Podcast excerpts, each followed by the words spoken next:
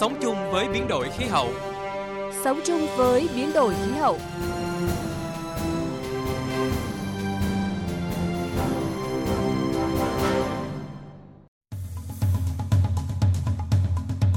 Các biên tập viên Vũ Dũng và Thúy Nga xin kính chào quý vị và các bạn. Thưa quý vị, thưa các bạn, Việt Nam đang phải đối mặt với nhiều thách thức của thiên tai, biến đổi khí hậu. Nhiều nghiên cứu quốc tế đã chỉ ra rằng Việt Nam là một trong 10 quốc gia chịu tác động tiêu cực nhất của thiên tai và biến đổi khí hậu. Thiệt hại về kinh tế do thiên tai, biến đổi khí hậu gây ra có thể lên tới 1,5% GDP mỗi năm tại Việt Nam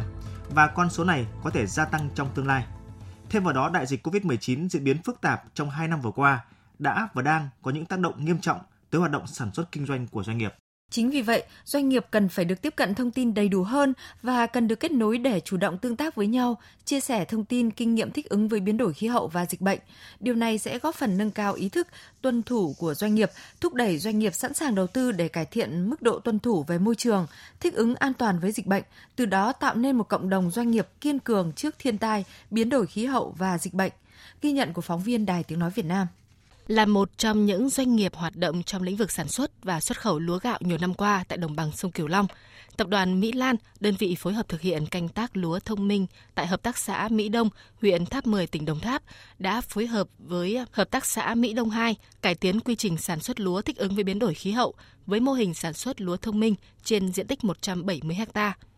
Đây là mô hình canh tác lúa sử dụng máy cấy 3 trong 1, cấy lúa, bón phân, sử dụng phân tan chậm, chỉ bón một lần cho cả vụ – Cùng với đó là trang bị hệ thống cảm ứng mực nước thông minh để giúp nông dân theo dõi mực nước cần sử dụng cho lúa, tiết giảm chi phí giống, phân bón, thuốc bảo vệ thực vật, giảm lượng nước tưới và giảm khí thải nhà kính. Tiến sĩ Nguyễn Thành Mỹ, Chủ tịch Tập đoàn Mỹ Lan cho biết. Trong cái canh tác lúa thông minh này thì mình có thể giảm được cái nước 30%, giảm phân bón 40%, giảm giống 60%, giảm công bón phân hơn 75%, giảm hóa chất diệt sâu rầy hơn 50%,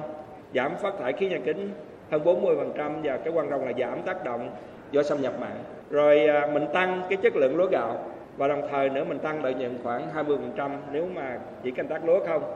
Tuy nhiên, không phải doanh nghiệp nào cũng có thể chủ động được những giải pháp để thích ứng với biến đổi khí hậu bởi đặc thù ngành nghề sản xuất kinh doanh.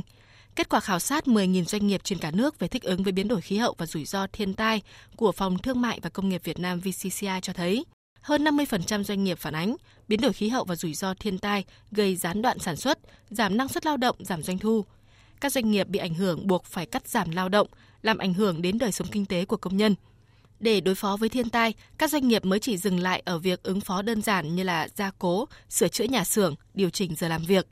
20% doanh nghiệp nâng cấp công nghệ sản xuất, khoảng 20% doanh nghiệp có nhu cầu sử dụng thông tin, dữ liệu về thời tiết và khí tượng thủy văn – không ít doanh nghiệp chưa đóng quỹ phòng chống thiên tai vì chưa biết đến những quy định này.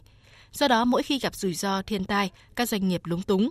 Ông Đậu Anh Tuấn, trưởng ban pháp chế Phòng Thương mại và Công nghiệp Việt Nam VCCI, nhấn mạnh về vai trò và tầm quan trọng sự kết nối của các doanh nghiệp với nhau để nhằm chia sẻ những kinh nghiệm tốt trong vấn đề ứng phó với biến đổi khí hậu hiện nay.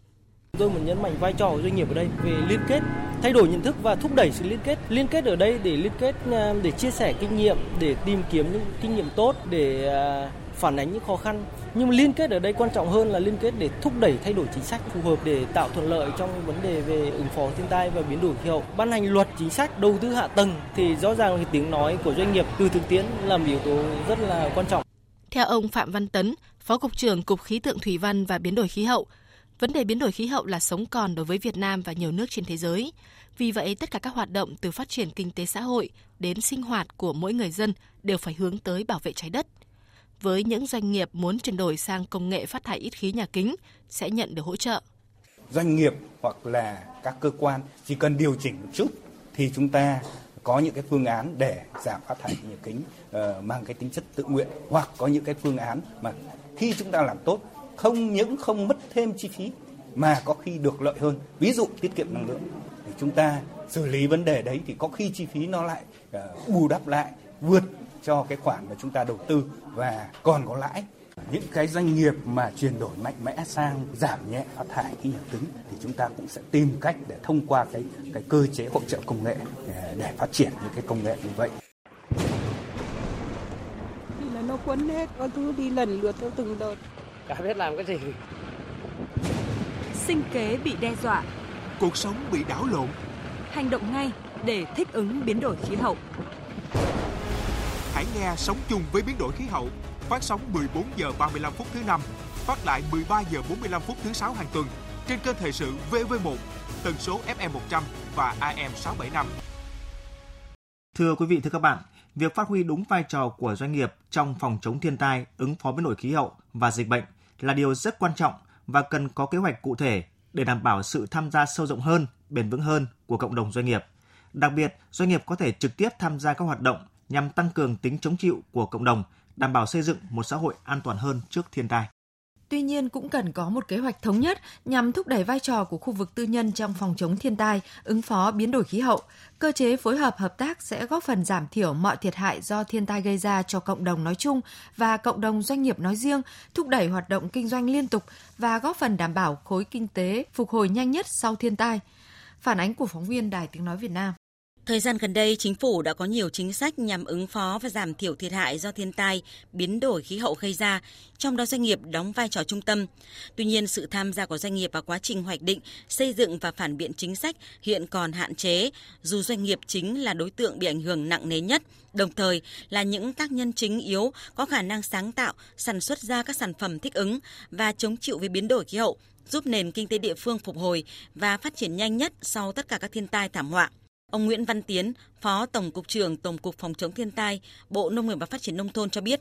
luật phòng chống thiên tai và các chính sách liên quan là những công cụ quan trọng thể chế hóa vai trò của doanh nghiệp trong công tác phòng chống rủi ro thiên tai trong thời gian tới. Vai trò của doanh nghiệp được xác định là một nhân tố quan trọng phát huy đúng vai trò của doanh nghiệp trong phòng chống thiên tai, ứng phó với biến đổi khí hậu và dịch bệnh là rất quan trọng và cần có kế hoạch cụ thể để đảm bảo sự tham gia sâu rộng hơn bền vững hơn của cộng đồng doanh nghiệp. Đặc biệt, doanh nghiệp có thể trực tiếp tham gia các hoạt động nhằm tăng cường tính chống chịu của cộng đồng, đảm bảo xây dựng một xã hội an toàn trước thiên tai. Về phía doanh nghiệp, Phòng Thương mại và Công nghiệp Việt Nam đề xuất các cơ quan liên quan cần hỗ trợ phát triển công cụ đánh giá tác động của biến đổi khí hậu và thiên tai, cũng như đưa ra các quy định hướng dẫn thống nhất về quy trình đánh giá. Đồng thời, cần xây dựng cơ chế hỗ trợ tín dụng thuế linh hoạt phù hợp, với các hình thức kinh doanh và quy mô doanh nghiệp như đưa ra các khoản khấu trừ thuế theo mức độ giảm phát thải, mức độ thiệt hại do thiên tai vân vân.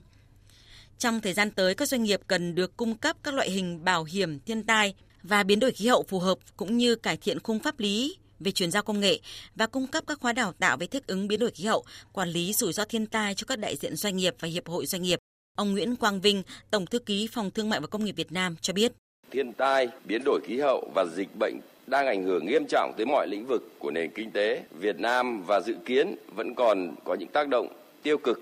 đáng kể tới nền kinh tế của Việt Nam trong năm tới. Việt Nam cần một cách tiếp cận hệ thống và chủ động hơn về vai trò của cộng đồng doanh nghiệp trong phòng chống thiên tai, ứng phó biến đổi khí hậu cũng như bệnh dịch. Doanh nghiệp cần được tiếp cận thông tin đầy đủ và cần được kết nối để chủ động tương tác với nhau, chia sẻ thông tin và kinh nghiệm thích ứng với biến đổi khí hậu và dịch bệnh khẳng định vai trò của doanh nghiệp trong vấn đề phòng chống thiên tai và ứng phó biến đổi khí hậu, ông Patrick Haverman, Phó trưởng đại diện chương trình phát triển Liên Hợp Quốc tại Việt Nam cho biết, khối kinh tế tư nhân ở Việt Nam đang phát triển nhanh chóng và có nhiều đóng góp ấn tượng trong việc giảm nhẹ rủi ro thiên tai. Các doanh nghiệp Việt Nam cũng đã áp dụng những mô hình tăng trưởng xanh, bao gồm đầu tư vào năng lượng tái tạo, giảm nguyên liệu đầu vào, áp dụng các giải pháp kỹ thuật số để tăng năng suất. Ngoài ra, doanh nghiệp đã nghiên cứu và phát triển các loại hạt giống chịu được khí hậu khắc nghiệt – nhiều doanh nghiệp ứng dụng công nghệ cao trong lĩnh vực nông nghiệp thích ứng với biến đổi khí hậu.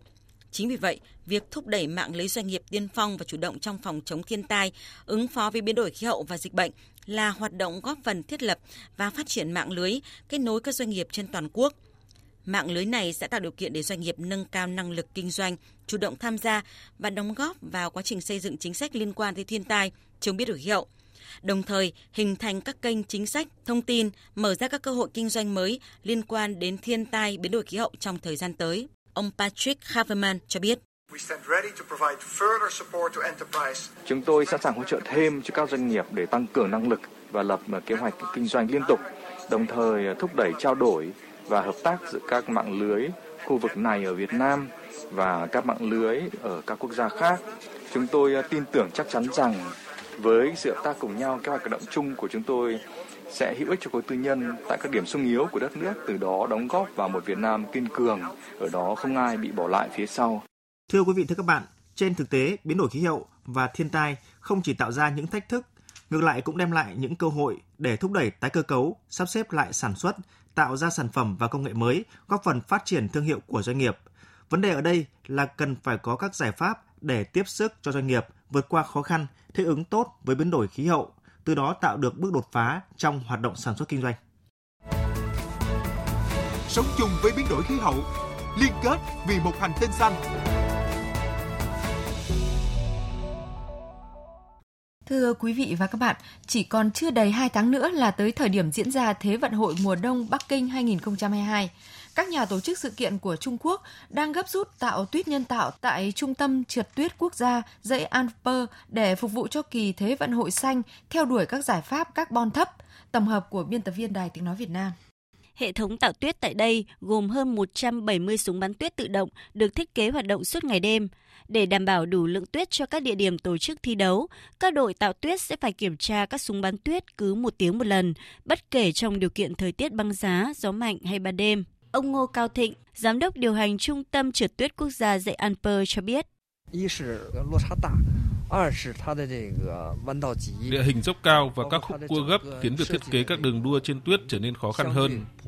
Điều này đã đem lại rất nhiều khó khăn và thách thức không chỉ với các vận động viên tham gia thi đấu, mà cả các nhóm vận hành điều phối thi đấu. Chiều dài tổng thể của cả bảy đường đua tại Trung tâm trượt tuyết quốc gia dạy Alper lên tới gần 10 km, với đường thi đấu dài nhất là 3 km và độ dốc lớn nhất là gần 70 độ. Theo đuổi mục tiêu vì một thế vận hội mùa đông xanh, nhấn mạnh tính bền vững, các nhà tổ chức còn triển khai biện pháp tái chế nước đã qua sử dụng trong quá trình tạo tuyết nhân tạo. Trung tâm trượt tuyết ở dãy Alper đã cho lắp đặt một hệ thống dẫn nước bao gồm hai hồ chứa nhỏ, một hồ chứa ở độ cao trên 1.200 m cùng với một trạm bơm sẽ cung cấp nguồn nước không ngừng cho các súng bắn tuyết trên những ngọn núi cao hơn 2.000 m so với mực nước biển. Bên cạnh đó, nước trong các bể chứa cũng sẽ được lọc để đạt tiêu chuẩn sử dụng cho mục đích sinh hoạt. Hệ thống lọc nước này còn có chức năng tái chế băng tuyết và nước mưa.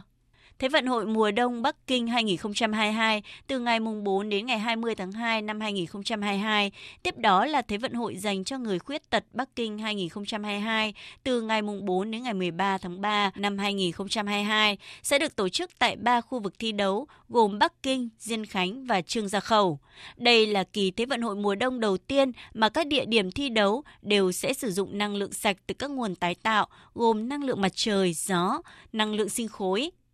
Ban tổ chức sự kiện trước đó cũng đã công bố kế hoạch chiến lược, bao gồm hàng loạt các giải pháp nhằm giảm lượng khí thải carbon trước và trong thời gian diễn ra Thế vận hội. Các giải pháp này được kỳ vọng sẽ tạo nên các mô hình mới để phát triển hiệu quả năng lượng sau năm 2022 trên khắp khu vực.